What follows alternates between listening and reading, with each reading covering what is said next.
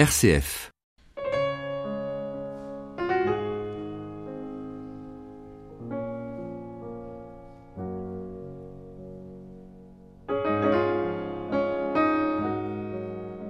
C'est dans les rues de Manille que le père Mathieu Daucher exerce son ministère.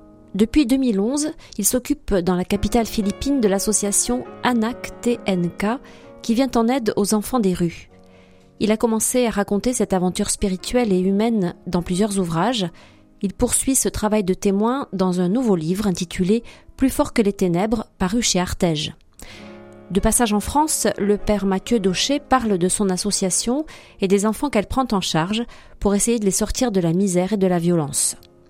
Un univers qui était totalement étranger à ce prêtre versaillais jusqu'à ce qu'il se lance une sorte de défi qui le conduit aux Philippines. Ah, c'est bien mystérieux parce que euh, lorsque je suis parti aux Philippines la première fois, je ne savais même pas où se situaient les Philippines. C'est dire que je n'ai pas vraiment maîtrisé les choses. Mais au cours de mon séminaire en 98, au milieu de mon séminaire, en euh, France. En France, en France, des amis euh, séminaristes m'ont un petit peu provoqué, on va dire, en me disant que bon Versaillais, puisque je suis originaire de Versailles, bon Versaillais, je ne serais bien incapable de partir en mission. Provoqué et l'orgueil prenant le dessus, je leur dis mais bien sûr que si, et je pars avec eux pour deux années pour euh, accompagner un prêtre jésuite, le père Jean-François Thomas, qui lançait à l'époque en 98 cette fondation euh, Anak TNK qui se dit Tulain Nakabatan euh, sur place aux Philippines. Donc en 98. Donc j'ai passé deux ans sur place au service des enfants des rues, des enfants des bidonvilles et des enfants de la décharge de la ville. Et j'ai très vite compris que la plus grande misère n'était pas d'abord une misère matérielle, mais euh, cet amour qui n'était pas donné à ces enfants dont il manquait tant. Et un amour se donne pas simplement dans quelques mois, mais euh, j'ai discerné et compris que je voulais donner ma vie pour ça. Donc rentrant en France, j'ai pris euh, trois ans pour discerner calmement, bien accompagné, pour savoir de quelle manière me donner complètement à cette œuvre, pour être ordonné diacre en 2003, puis prêtre en 2004 sur le diocèse de Manille. Donc incardiné dans le diocèse de Manille, pour en fait faire cette démarche un peu radicale pour la vie entière. Donc ce qui au départ ressemblait en quelque sorte à un défi est devenu euh, une vocation. Exactement, exactement. Oui, on va dire un appel dans l'appel, comme dirait euh, la bienheureuse mère Teresa, de discerner quelque chose que je ressentais au fond de mes tripes. Mais au départ, euh, c'est pas une réponse généreuse, mais plutôt une réponse orgueilleuse à un défi lancé par des amis que je remercie aujourd'hui. Vous vous destiniez à être prêtre diocésain, oui, probablement oui, oui. à Versailles ou en région parisienne? Et voilà, originaire de Versailles, j'imaginais euh, mon schéma assez classique de devenir effectivement curé d'une paroisse sur les Yvelines, sachant que euh, originaire de Versailles et une belle caricature versaillaise aussi, sortie de mon cocon versaillais, je me sentais un petit peu perdu. Donc euh, vous aviez envie de, de, faire exploser ce, ce, cette caricature, non ce, pas du tout, cette image. Euh, non, aucun désir de la faire exploser. Et d'ailleurs, même vous à Manille, pas l'étroit là-dedans. Non, non, non, pas du tout. Heureux, heureux comme un pape. Et je dirais même que ma caricature versaillaise m'accompagne jusqu'à Manille. Non, non, je, je ne cracherai pas dans la soupe qui m'a nourri, bien au contraire. Je suis très fier d'être versaillais, mais je suis un versaillais aux Philippines. Alors qu'est-ce qui a fait que ce schéma, ce projet que vous aviez en tête a cédé et a cédé la place à une véritable aventure? Vous voyez, la première fois que j'ai mis les pieds à Manille, c'était il y a 17 ans maintenant. Et je vois bien aujourd'hui que je n'ai rien maîtrisé du tout. Heureusement d'ailleurs, parce que si j'avais tout maîtrisé, j'aurais été bien incapable d'avancer pas à pas euh, dans cette aventure dont je suis un témoin privilégié. Euh, je ne suis pas véritablement un acteur de cette aventure, mais un témoin privilégié. Aujourd'hui, je vois bien que euh, les plus belles leçons, je les reçois des enfants, des familles des bidonvilles, des familles de la décharge, et j'essaye, c'est un peu d'ailleurs l'objectif de, de ces ouvrages dont vous avez parlé, d'être plutôt une sorte de vitrail pour laisser passer les leçons à travers ces pages. Mais ce ne sont pas mes leçons, en aucun cas. Ce sont vraiment les leçons des plus pauvres. Euh, le pape François nous appelle sans cesse à être à l'écoute de ces plus pauvres, et je m'aperçois qu'effectivement la vraie richesse, elle se situe dans les ordures de Manille. Alors on va revenir là-dessus, euh, évidemment, mais euh, vous n'avez pas eu peur quand vous êtes arrivé là-bas? Euh, Non, peur non, extrêmement surpris, déstabilisé. Euh, j'avais les yeux écarquillés. J'ai plutôt peur aujourd'hui en regardant le chemin parcouru. C'est-à-dire qu'en réalisant à quel point, si le bon Dieu n'était pas à mes côtés, euh, je ne serais pas là aujourd'hui. Je, je, vois bien à quel point je suis un aveugle guidé par, euh, par quelqu'un qui prend quelqu'un d'incapable et qui le mène pas à pas. Et ça, c'est merveilleux. Peur, non. Peur sur ce qui s'est passé, en me disant, mais comment on a pu traverser toutes ces étapes-là? Vous dites les yeux écarquillés, complètement déstabilisés, par quoi? Bah, Vous arrivez dans un pays qui a une misère qui nous donne des claques. Hein. Euh, lorsque j'ai fait ma première nuit dans la rue avec les éducateurs de rue pour aller à la rencontre des enfants des rues et que vous voyez des enfants de 7 ans, 8 ans qui dorment dans les ordures ou qui se droguent, euh, c'est des choses qui ne ressemblent pas beaucoup au, au, petit cocon versaillais que j'ai eu, encadré par des parents aimants. Euh, et puis surtout, euh, euh, j'ai toujours d'une certaine façon été très marqué par l'amour que doivent donner des parents, ayant eu la chance d'avoir des parents très aimants, et qu'un enfant puisse ne pas être aimé, ça me paraît être le plus grand scandale. Et sur place, on était confronté en permanence à ces enfants-là, qui pourtant, malgré ça, malgré cet amour qui leur a été refusé, exprimaient une joie d'une authenticité extraordinaire. Donc j'étais un petit peu déstabilisé de voir que eux manquaient cruellement de cet amour qui doit être donné à ces enfants-là, et pourtant exprimer une joie beaucoup plus authentique que la mienne. C'est déstabilisant. C'est-à-dire ça pousse à, s'interroger sur ce qu'est la vraie joie, et vous en parlez énormément dans vos livres, notamment celui que vous avez intitulé Le prodigieux mystère de la joie. Oui, j'ai intitulé ça Le prodigieux mystère de la joie. Vous voyez, il y a un petit peu trois étapes, parce que je crois que la joie a différents niveaux en fait, et que le bon Dieu nous appelle petit à petit à passer cette étape pour être élevé au plus haut niveau de la joie, et ce plus haut niveau de la joie, c'est lui qui nous donne on est face à un mystère incroyable. On est en face d'enfants qui n'ont rien pour exprimer cette joie, qui n'ont rien pour ressentir cette joie finalement, mais avec nos yeux un petit peu matérialistes finalement. Et pourtant, ils expriment une joie authentique. Donc, d'où vient-elle cette joie? C'est ce mystère qui est impressionnant, et les leçons, c'est eux qui nous les donnent. Ils nous apprennent finalement à ouvrir notre cœur à une joie qui est beaucoup plus vraie que celle qui est trop horizontale, et que notre monde recherche malheureusement.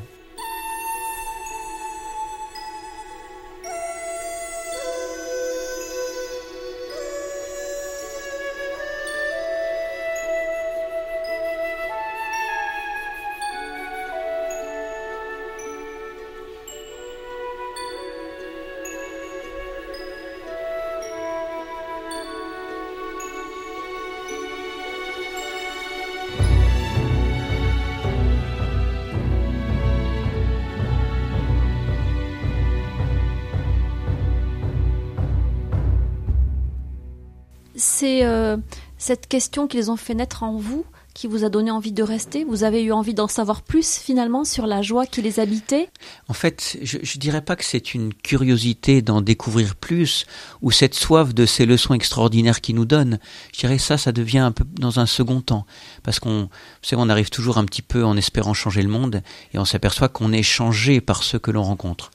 Euh, non, c'est plutôt de réaliser que un véritable amour qui est la vraie soif que les plus pauvres ont, ils ont soif d'un véritable amour.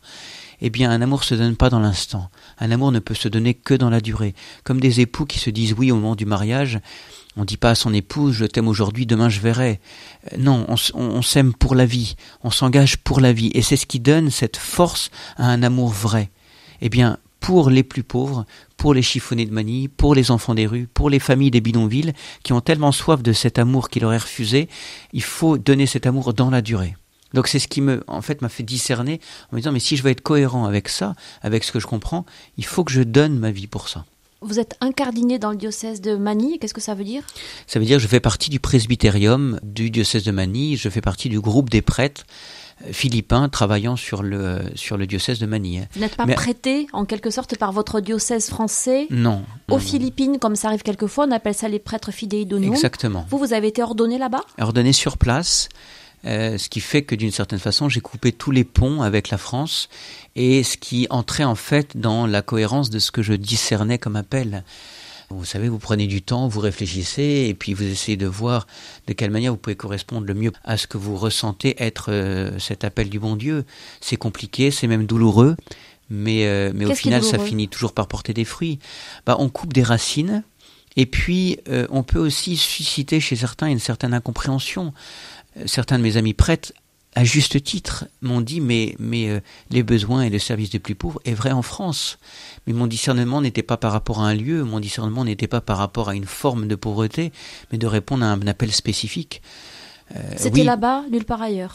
Je dirais pas que c'était là-bas nulle part ailleurs, je dirais que c'était là-bas que j'ai été petit à petit mené et que mon discernement m'a m'a appelé. Bon, vous savez, ce qui est impressionnant avec la bienheureuse Mère Teresa, c'est de voir que les premières années, elle crie à tort et à travers qu'il faut s'occuper des, euh, des plus pauvres dans les bidonvilles, de ces misères que l'on voit des enfants des rues, ceux auxquels je suis confronté tous les jours.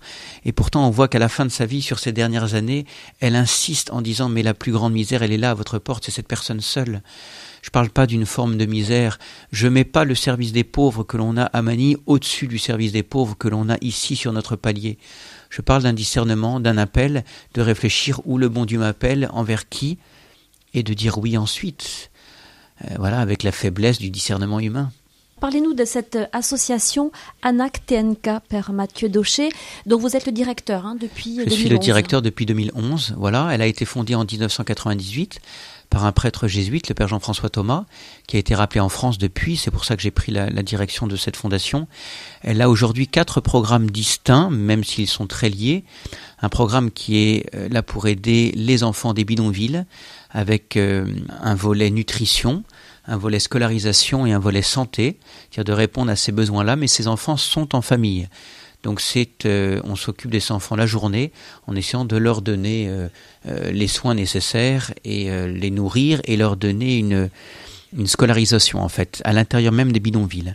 On a un deuxième programme qui s'occupe des enfants chiffonniers, donc ce sont les familles qui vivent sur la décharge ou à proximité de la décharge et qui ne vivent que d'ordures. Donc ces enfants sont vraiment les derniers, les plus pauvres, la dernière dernier échelon social et n'ont accès à rien. Et la fondation essaye encore à l'intérieur de ces bidonvilles sur la décharge de donner à ces enfants euh, le minimum nécessaire sur les différents volets dont j'ai parlé tout à l'heure. Ces deux programmes sont très liés parce que les volets se ressemblent, l'action de la fondation se ressemble, mais avec les chiffonniers, on touche des âges beaucoup plus variés parce que la misère est, véritablement euh, terrible. Après, il y a vraiment deux programmes encore qui sont liés intimement. Ce sont les enfants des rues et les enfants et jeunes handicapés mentaux de la rue. Et ce sont des profils très particuliers puisque on va à la rencontre des enfants de la rue, ce qu'on appelle des catégories 3. Les enfants de la rue de catégorie 1 sont des enfants qui sont envoyés par leurs parents dans la rue pour vendre euh, des journaux, des fleurs ou des cigarettes et qui rentrent le soir. Ils ont donc une famille et un toit ils ont une activité de rue, effectivement, ils sont considérés d'une certaine façon comme des enfants des rues, mais ils ont un toit une famille. Catégorie 2, ce sont les enfants qui sont dans la rue, ils n'ont pas de maison, mais ils vivent dans la rue avec leur famille. Ce sont donc les familles de rue. Ce sont de vrais enfants de la rue, mais avec leur famille. Nous nous focalisons, nous, sur les enfants de, de la rue de catégorie 3. Il y a des enfants qui ont été obligés de quitter leur famille et se retrouvent sur les trottoirs de Manille en gang, en groupe, en groupe d'enfants, complètement séparés de leur famille, donc ils vivent 24 heures sur 24 sans toit. Et il y a parmi eux des enfants handicapés mentaux, recueillis aussi par la Fondation, mais dans un programme tout à fait spécifique pour eux pour répondre à des besoins euh, particuliers. L'activité que vous, vous menez est très large, très variée. Cette association, elle a des salariés euh, Oui, oui, on a 130 euh, employés philippins aujourd'hui. 130 130, oui, des professionnels. Parce qu'aujourd'hui, la Fondation s'occupe à peu près de 1000 enfants sachant euh, toutefois que euh, le programme qui nous demande le plus d'énergie, c'est vraiment le programme avec les enfants des rues. Hein. Il faut bien comprendre que les enfants peuvent être plongés dans une misère matérielle la plus terrible, comme celle des chiffonniers, mais à partir du moment où ils sont dans une atmosphère familiale, même dans la misère, eh bien ces enfants sont capables finalement de d'avoir une résilience étonnante. Ils sont capables de se confronter à n'importe quelle épreuve. Mais les enfants qui sont dans la rue, ont été en général rejetés par leur famille ou ils ont été obligés de quitter leur famille pour des raisons graves, soit des abus physiques, des abus sexuels, de la négligence terrible. Et ces enfants, à ce moment-là, ont l'impression que l'amour leur est refusé. Et l'amour leur est refusé par ceux-là même qui doivent les aimer, c'est-à-dire leurs parents. Donc on est avec des blessures qui sont beaucoup plus profondes qu'une question matérielle. C'est d'ailleurs très étonnant de voir que lorsqu'on est dans la rue avec les éducateurs, on est à la rencontre des enfants des rues, si on leur dit mais quitte la rue, viens dans la fondation, tu auras un nouveau t-shirt, ou tu auras trois repas par jour, tu auras un toit, tu pourras retourner à l'école. C'est pas ça qui va donner le déclic à un enfant pour quitter la rue. Parce que finalement, matériellement parlant, il finira toujours par s'arranger. Ils ont plein de, magouilles, on va dire, pour essayer de se débrouiller. Alors qu'est-ce qui déclenche euh, ben, c'est justement au moment où vous allez pouvoir faire comprendre à cet enfant que dans la fondation, il va pouvoir aimer et être aimé comme tous les enfants des mondes. C'est aussi simple que ça. Tout l'enjeu est une question d'amour.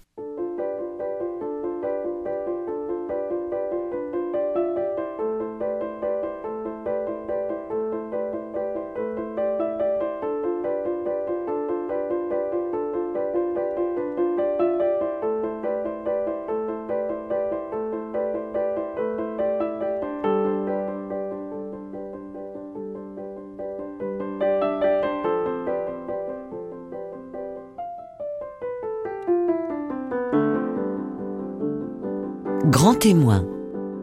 Véronique Elzieux.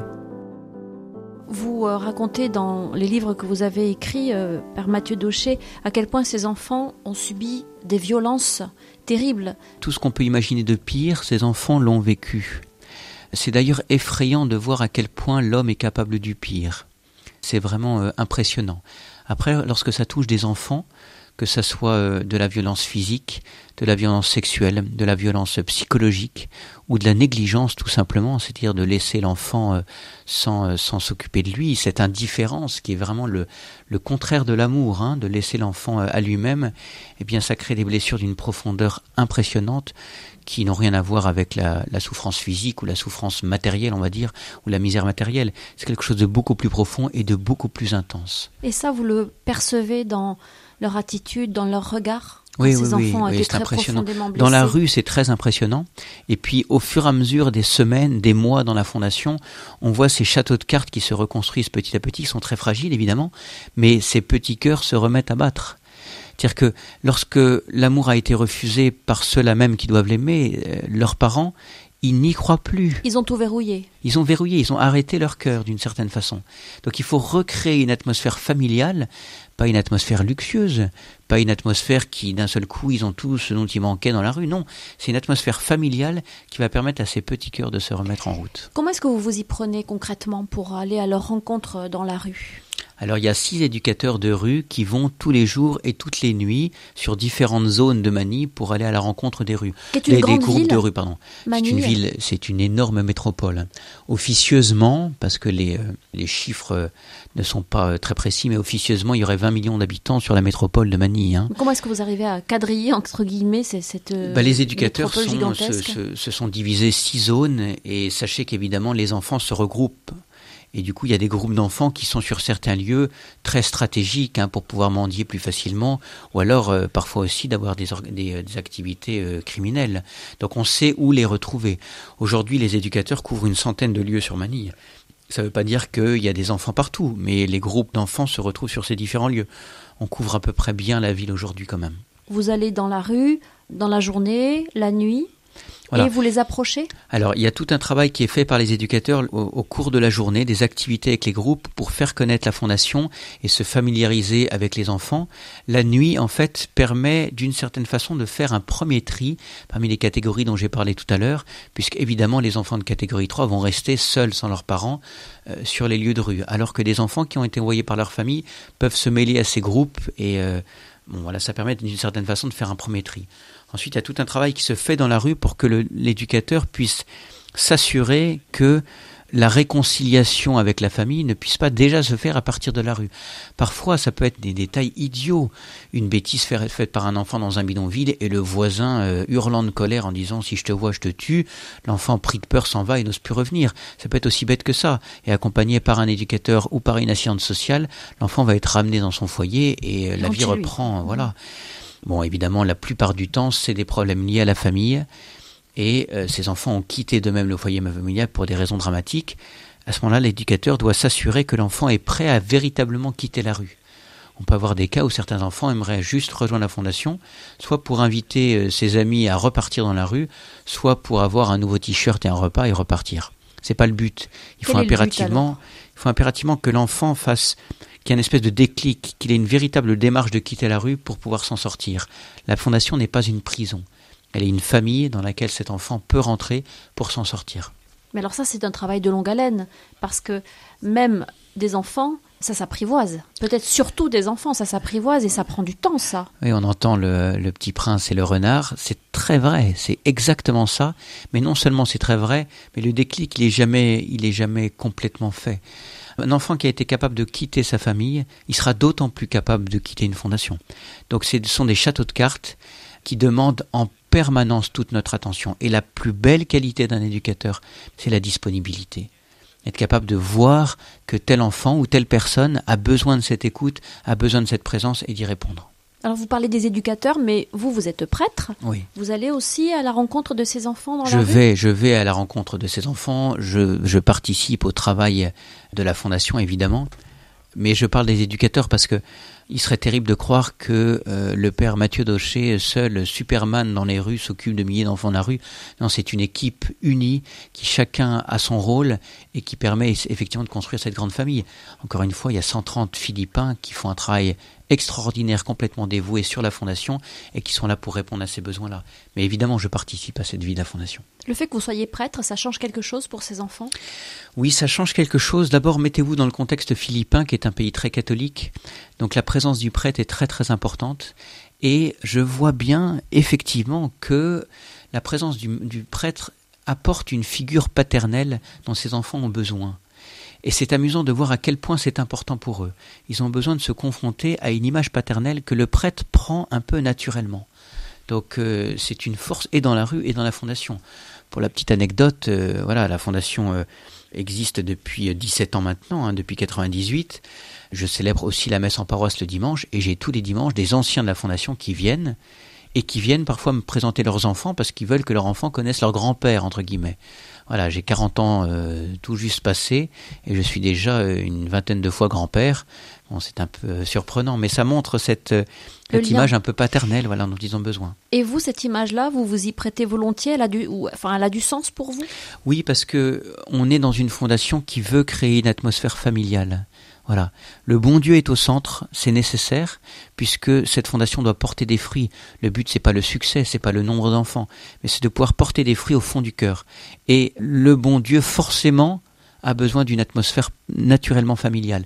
Et c'est ce qui permet à ces enfants de s'en sortir. Vous racontez l'anecdote de ce petit garçon très peiné parce que un camarade se moque de lui en lui disant Toi, t'as pas de famille, t'es un un enfant de fondation. Ouais, et auquel vous dites euh, Ben, je lui dis, tu devrais être fier puisque c'est ta famille. Et le voyant le lendemain, je, le- je le revois et je lui dis, mais, euh, mais alors, euh, qu'est-ce qui s'est passé? Comment ça va? Très fier, il a le soleil jusqu'aux oreilles et il me dit, bah, il est revenu. Mon camarade de classe m'a encore dit, toi, t'es un enfant de fondation. Et il a levé le, le nez en lui disant, mais toi, t'as combien de frères et sœurs? Euh, son camarade de classe lui dit euh, 4, un peu étonné de la question, et lui très fier lui dit bah moi j'en ai 275. C'est une anecdote amusante, mais ça montre que cet enfant avait compris fondamentalement qu'il était dans une grande famille. Différente, bien sûr, il y a 275 frères et sœurs, mais dans une grande famille quand même. Et donc, ça confirme aussi l'intuition et la vocation de cette fondation pour vous, ce genre d'anecdote. Oui, je pense, et puis ça me rassure parce que ça montre que euh, certains enfants rentrent bien dans cette démarche-là. Ça veut dire qu'ils sont bien touchés par ce qu'est sa mission la plus importante.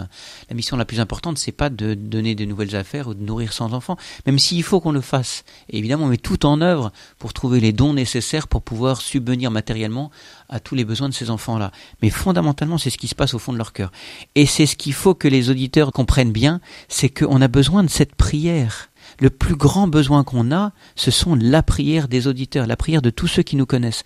Parce qu'on peut tout mettre en place, une structure extraordinaire pour s'occuper des enfants des rues. Ce qui se passe au fond de leur cœur, on ne le maîtrise pas. Et je m'en aperçois de plus en plus au fur et à mesure des années qu'on est complètement impuissant devant des cœurs blessés. Seul le bon Dieu va toucher le cœur. Et ça, c'est par la prière. Vous êtes à 11 000 kilomètres des Philippines, ici en France. Eh bien, à 11 000 kilomètres des Philippines, vous pouvez nous aider d'une manière incroyable par cette prière.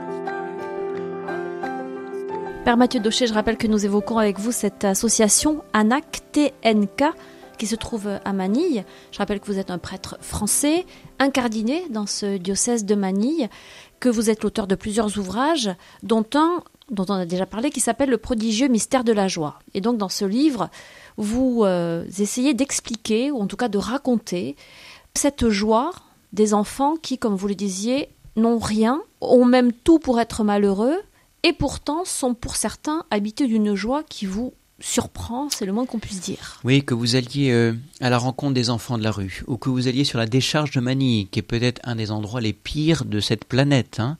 C'est-à-dire que des familles ont été jetées dans les poubelles, dans une immense poubelle.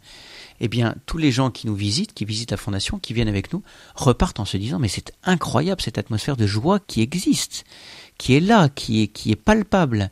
Mais non seulement ces enfants qui on va dire extérieurement parlant, n'ont rien pour être heureux, expriment une joie, mais je vais aller plus loin, c'est que je crois que cette joie, elle est encore plus authentique que la nôtre. Donc il y a un mystère incroyable. On est euh, gavé euh, de publicités à la télé qui veulent absolument nous rendre plus heureux en rajoutant un peu plus de crème sur le nez ou de manger euh, je ne sais quelle plaquette de chocolat miracle. On voit bien que ça ne nous donne pas ce bonheur-là. Et eux qui n'ont rien expriment cette joie qui est incroyablement authentique. Alors elle vient d'où cette joie? Bah, c'est là où euh, il faudrait lire toutes les pages de ce bouquin. c'est que l'idée. L'idée, c'est de se dire, en fait, même si une fois encore on perce pas le mystère, le mystère reste entier. Mais l'idée, c'est de se dire qu'il y a différents niveaux de la joie, si vous voulez. Il y a un premier niveau qui est expérimenté par tout le monde, qui est très naturel, et qui est une joie très horizontale, qui est liée à ces plaisirs, euh, souvent très légitimes d'ailleurs, hein, mais de la joie de recevoir un cadeau, ou de manger une bonne glace à la vanille, euh, ou toutes ces joies qui sont tout à fait authentiques mais on est appelé par l'Évangile, et c'est l'exigence de l'Évangile, de passer déjà à un deuxième niveau de la joie, qui est cette joie donnée. Il y a une expérience toute simple qu'on fait tous hein, à Noël. Lorsqu'on reçoit un cadeau, le moins qu'on puisse dire, c'est qu'on est content, on est heureux d'ouvrir un cadeau. Mais comme notre joie est plus intense et plus authentique lorsqu'on voit la personne que l'on aime ouvrir le cadeau qu'on a offert et cette joie qu'on a procurée. On ressent à ce moment-là au fond de ses tripes une joie qui est bien différente. Mais il y a encore un troisième niveau de la joie qui là est une grâce c'est pas quelque chose qu'on acquiert à la force de nos, bras, mais qui est une grâce que l'on reçoit et dont on doit préparer notre cœur, qui est intimement lié à cette union au Christ. Et c'est là, je crois, ça nous donne la clé d'une certaine façon de cette joie que vivent les plus pauvres. C'est qu'ils sont tellement intimement unis à cette souffrance du Christ en croix qu'il partage inévitablement sa joie dont il est la source. Mais ils en ont conscience de ça D'être euh, unis à la souffrance du Christ Non, la plupart ne l'ont pas. Euh, non, la plupart n'en sont pas conscients. Mais, mais cette union avec le Christ intimement euh, dans, leur chair les unit inévitablement à cette joie dont le Christ est la source. non, ils n'en sont pas forcément conscients. Certains le sont peut-être, mais la plupart ne sont pas conscients, mais peu importe. Vous voulez dire que la joie dont ils font preuve, elle leur est donnée. Elle est naturelle. C'est une grâce. Oui, c'est une grâce, mais c'est une grâce qui est préparée par la pauvreté dans laquelle ils vivent, une pauvreté d'une certaine façon euh, forcée, mais accueillie aussi de plein cœur, et qui fait que ces enfants sont capables d'ouvrir leur cœur, d'ouvrir leur âme à cette grâce étonnante qui les unit au Christ. Est-ce qu'il n'y a pas un risque à se dire, ben, finalement, puisque dans cette misère-là, ils sont capables d'une joie pareille, est-ce qu'il y a vraiment besoin de les aider? Non, parce qu'à ce moment-là, vous confondez misère et pauvreté.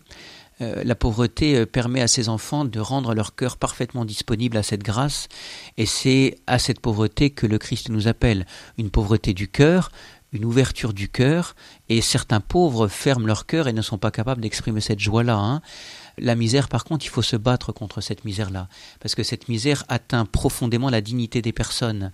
On ne va pas laisser euh, euh, un clochard dans la rue à sa situation en disant finalement euh, il se débrouille très bien comme ça ou il s'enferme dans cette situation misérable. Non, même un pauvre qui s'enferme dans une situation misérable et qui, qui à première vue semble refuser l'aide qui lui est donnée, cette main tendue, mais il faut continuer de pouvoir aider ces personnes-là. Non, ne confondons pas euh, pauvreté et misère. La misère est un combat de tous les jours et un combat que l'on doit mener. La pauvreté est quelque chose que l'on doit accueillir. Et dans ces situations-là, pauvreté et misère sont mêlées et parfois on les confond, malheureusement, mais cette pauvreté permet à ces enfants et à ces familles des bidonvilles d'ouvrir leur cœur de manière extraordinaire à cette grâce. Donc la misère, quand vous parlez de misère, vous entendez par là le manque de, confort ou de, du minimum euh, pour survivre. On ne va pas limiter la misère à la dimension matérielle, il faudrait une autre émission pour euh, creuser la question de la pauvreté et de la misère. Euh, disons de manière un peu brève et un peu trop rapide que la misère, c'est ce qui va atteindre profondément la dignité de la personne. Il y a une misère morale, hein, et nos sociétés euh, gavées de matériel sont en général dans une misère morale terrible. On voit bien d'ailleurs que notre société est perdue sur certains sujets de société parce qu'elle ne sait plus où poser les vrais repères pour sortir de cette misère morale. Et du coup peut faire n'importe quoi. Et c'est ce qui plonge certaines personnes piégées par la misère morale dans des situations euh, catastrophiques. Et ce qui fait que Mère Teresa va dire la misère la plus profonde, elle est là votre porte, n'allez pas aux Philippines. La pauvreté, c'est quoi? C'est une disponibilité? C'est la conscience que l'on a qu'on on ne peut rien tout seul? Disons que c'est une simplicité dans le, dans le sens le plus noble du mot, c'est une simplicité du cœur qui passe aussi par une simplicité matérielle. Hein. Évidemment, euh, certains grands saints euh, dans un certain faste ont été capables de vivre une vraie simplicité, mais le matériel euh, nous aveugle hein, sur cette simplicité dans le sens le plus noble du terme, et qui en fait une pauvreté de cœur qui nous rend véritablement disponibles à la volonté du bon Dieu. Donc certaines familles le vivent de manière plus facile parce qu'elles sont inévitablement, par leur situation euh, difficile et parfois misérable, elles sont mises dans une situation de simplicité. Ils l'accueillent parce qu'ils n'ont d'une certaine façon pas le choix, mais il n'empêche que leur cœur va se rendre disponible. Donc ils vivent à ce moment-là cette véritable pauvreté. Père Mathieu Daucher, est-ce que votre foi a évolué, a changé depuis que vous êtes aux Philippines? Euh, je dirais à la fois oui et non. Je dirais non d'abord parce que le Christ est mort, il est ressuscité, et euh, cette foi qui m'a fait rentrer au séminaire est la même qui me fait rester aux Philippines. Et je dirais oui à la fois parce que euh, je découvre, si vous voulez, que le Christ est tellement présent dans le pauvre que l'on sert à Manille qu'il m'apprend petit à petit à le découvrir. Et plus j'avance, plus je m'aperçois que je ne le connais pas assez. Et alors, qu'est-ce que vous faites pour le connaître mieux? Eh bien, j'essaye d'abord de garder euh, une vie de prière la plus euh, fidèle et régulière, parce que c'est la meilleure façon, où que l'on soit et quelle que soit notre vocation, de petit à petit s'unir à ce, à ce Dieu qui nous aime tant. Vous savez, comme un père et son fils, hein, plus euh, d'une certaine façon le père va passer du temps avec son fils, plus son fils va s'imprégner de cette cette identité paternelle. C'est vrai dans la prière. La prière est l'aspect le plus important de toute mission et de tout état de vie. Et puis, effectivement, c'est aussi d'aller à la rencontre du Christ dans notre prochain, qu'il soit euh, pauvre sur la décharge ou pauvre sur notre palier, et de découvrir que le Christ est incroyablement présent dans ce prochain, même le pire criminel.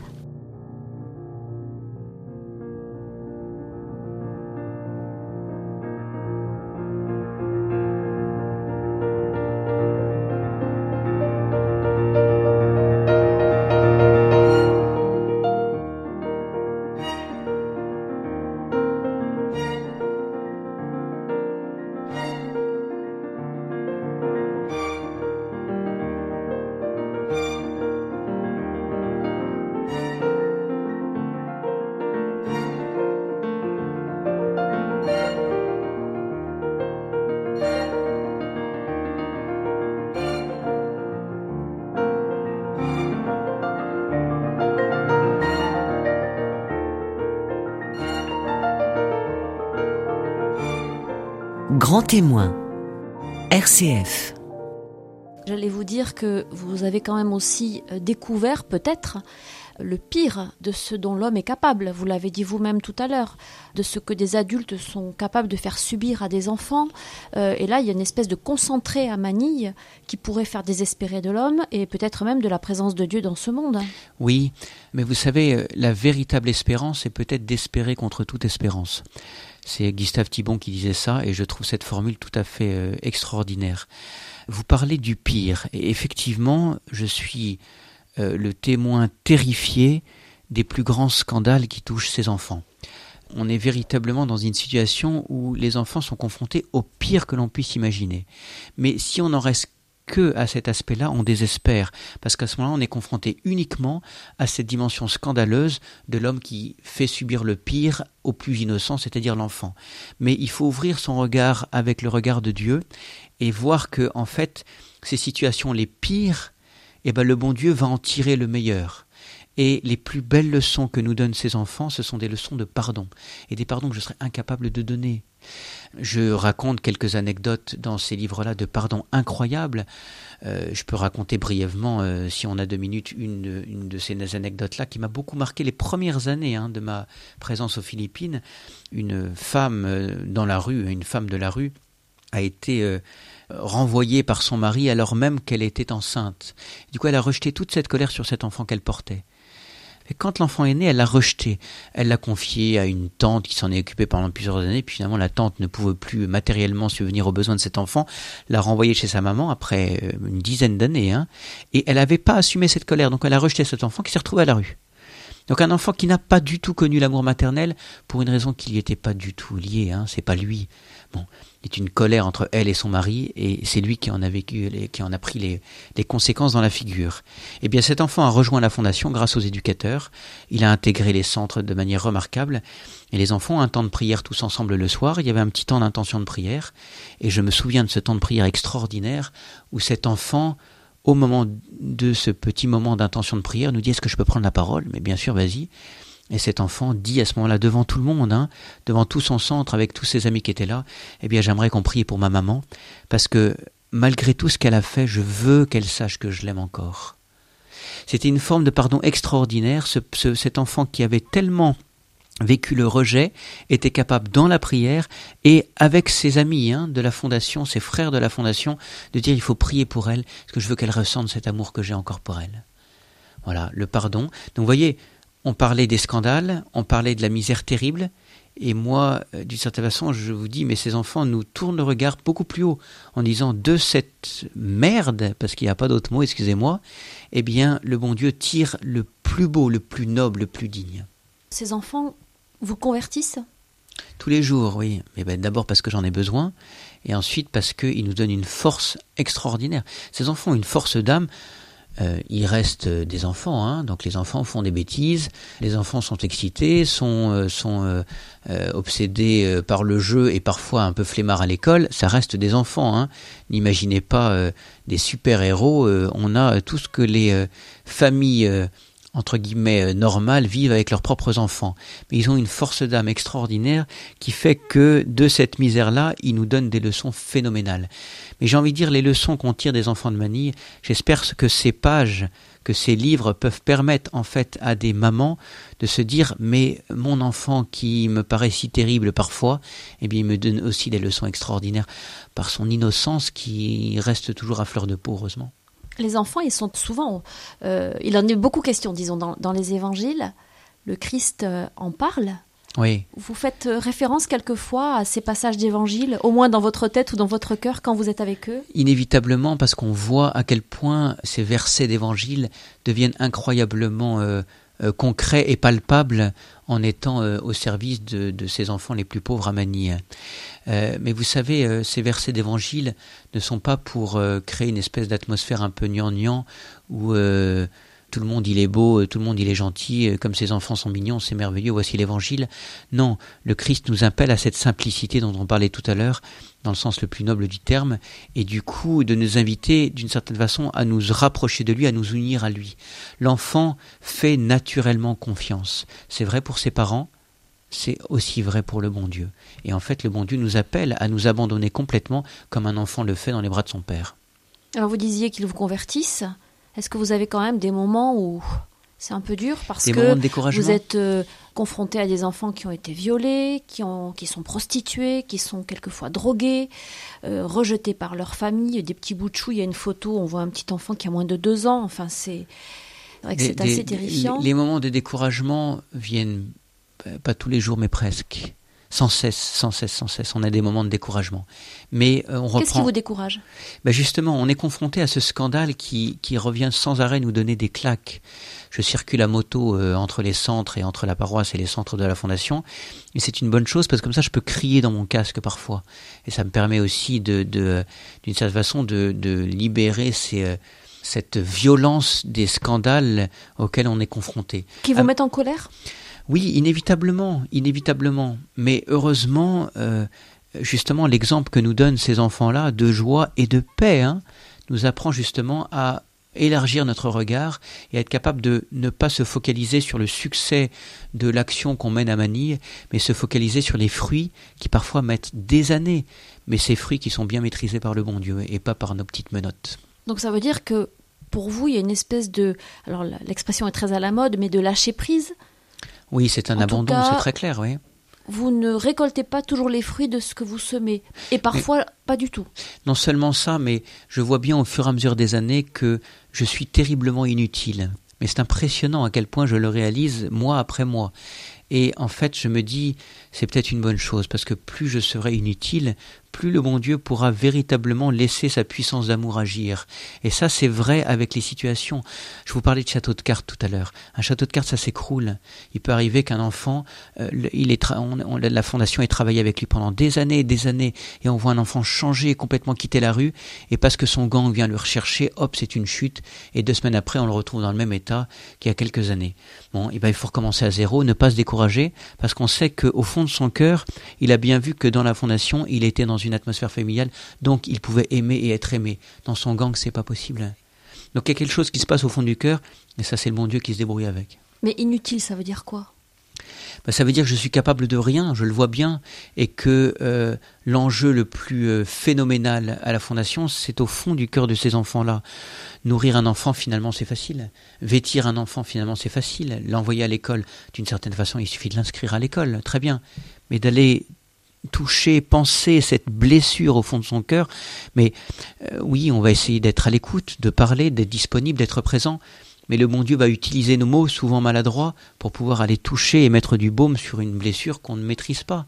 Et je vois bien que c'est ça le plus important.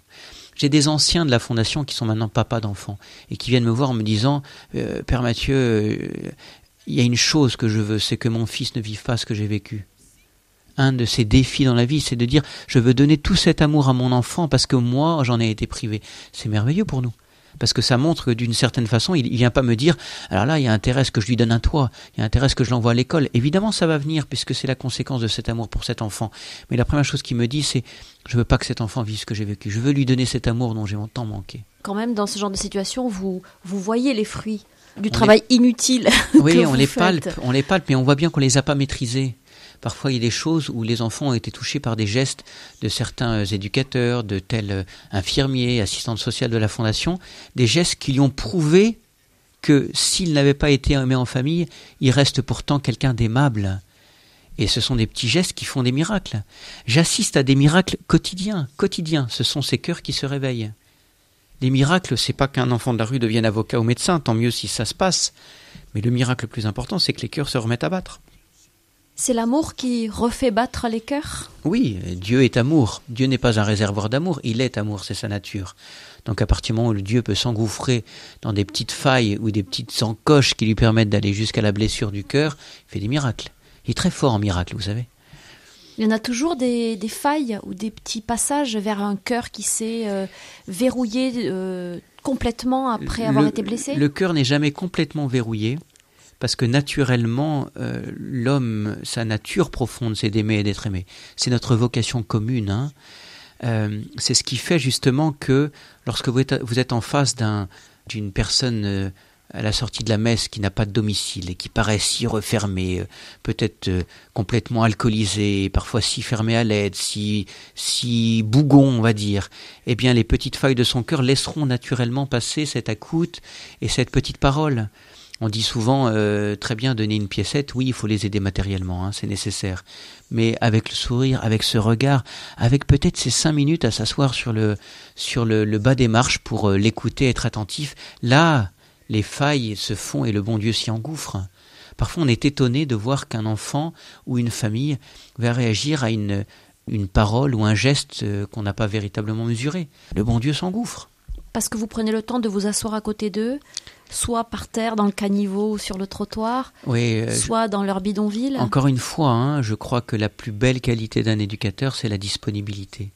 Donc c'est cette écoute. Et on voit bien qu'on est bousculé. Hein. Euh, il m'est arrivé plusieurs fois d'avoir quelqu'un, je rentrais ou j'étais pressé, j'avais quelque chose à faire. Quelqu'un euh, m'attend devant la fondation et me dit Je voudrais vous parler. Oh, je suis désolé, j'ai pas le temps, revenez demain. Et puis je m'aperçois que c'est une erreur monumentale Parce que c'était à ce moment-là qu'il fallait être capable de dire mais quelle est ma priorité? C'est l'écoute envers mon prochain ou c'est le dossier que j'ai à remplir ou un email à envoyer? On est pris par ce rythme qui en fait nous centre sur nous-mêmes et, euh, et je me prends ces claques tous les jours, tous les jours.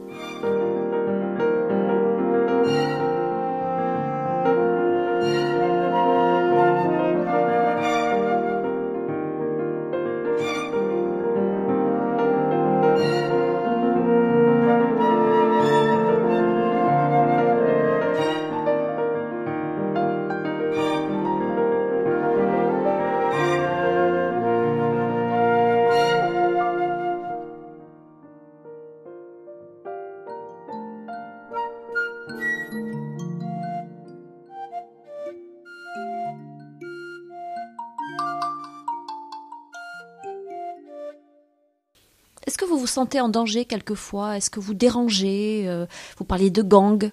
Euh, c'est en fait, c'est quand même un milieu, encore une fois, très violent. C'est un milieu extrêmement violent, euh, mais je ne me suis jamais véritablement senti en danger. Jamais. Il y a parfois des scènes qui sont assez terribles. Hein. J'ai vu des personnes faire tirer dessus devant moi. Bon, il y a une véritable violence, oui, une véritable criminalité. Vous dites dans le livre que là-bas, les, contentieux se règlent à l'arme à feu, quoi. Oui, ou à l'arme blanche, mais, euh, mais euh, la vie a peu de poids, c'est certain. Hein, euh, dans ces milieux-là et dans ces gangs, on règle souvent le, le, le, litige en tuant. Mais je ne me suis jamais véritablement senti en insécurité. Après, la place du prêtre a véritablement une place toute particulière sur place.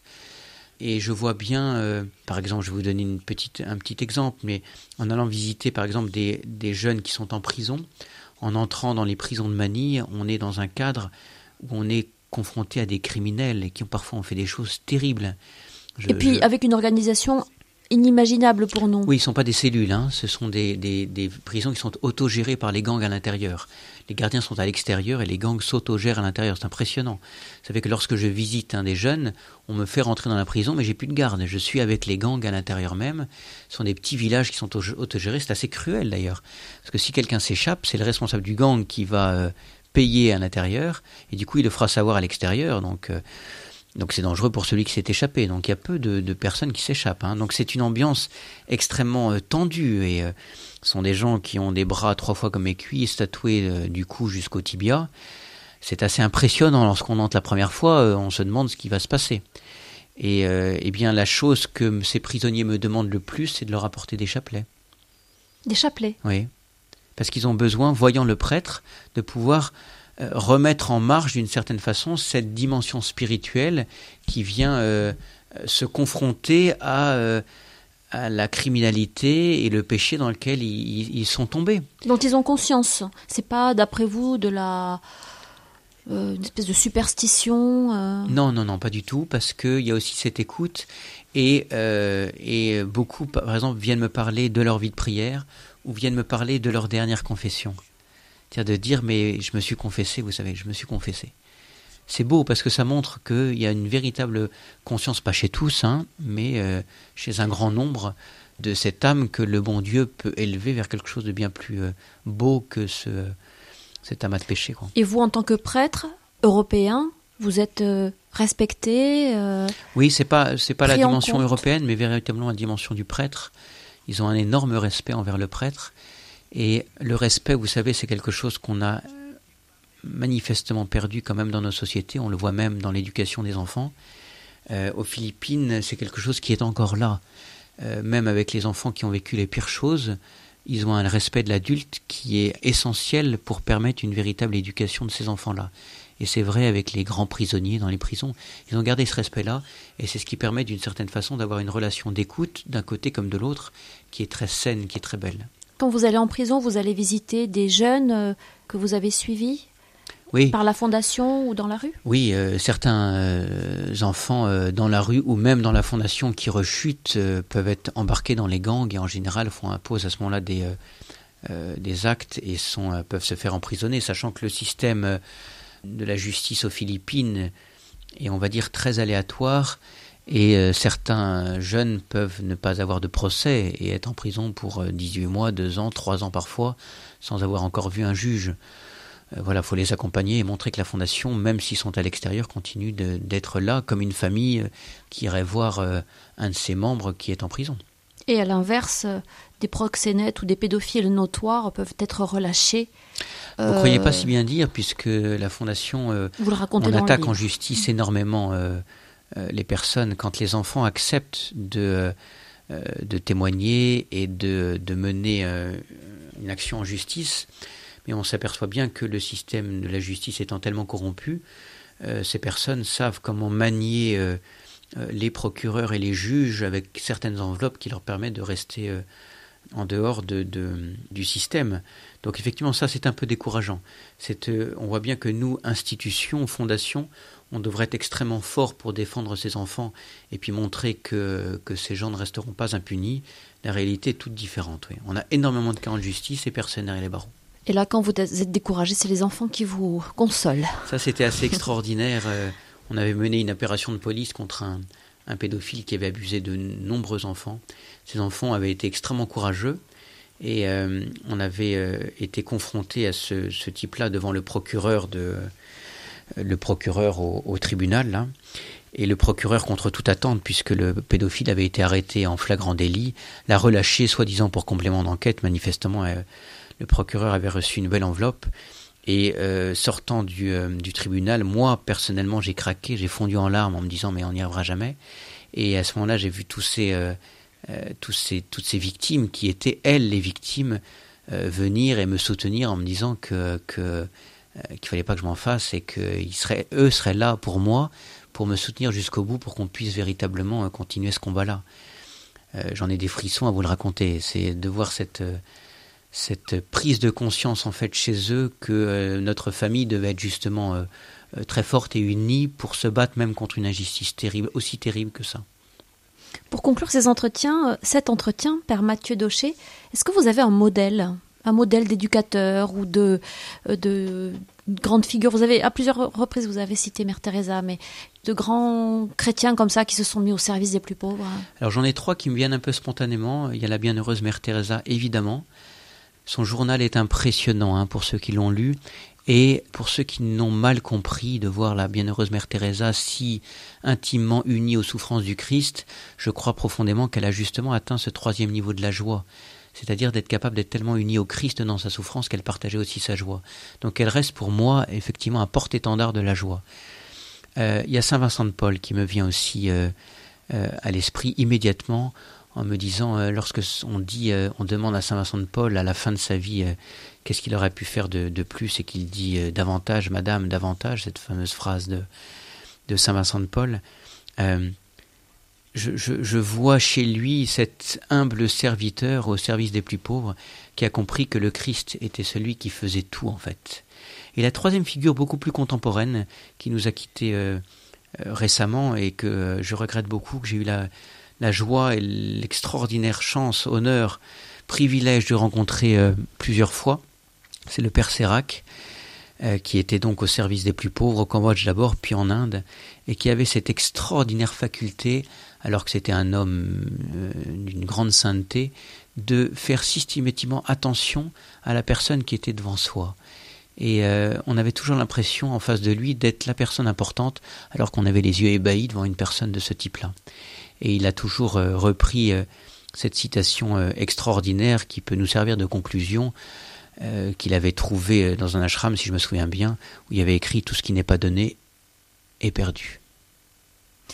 Merci beaucoup, Père Mathieu Daucher, de nous avoir euh, livré votre témoignage, qu'on peut retrouver à travers trois livres parus tous les trois chez Artege.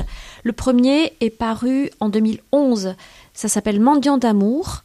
Le deuxième, c'est Le prodigieux mystère de la joie. Et le dernier ouvrage paru s'appelle Plus fort que les ténèbres. Vous racontez dans ces livres cette aventure donc euh, que vous menez depuis euh, plusieurs années maintenant à Manille dans cette association ANAC TNK. Merci beaucoup. Merci beaucoup.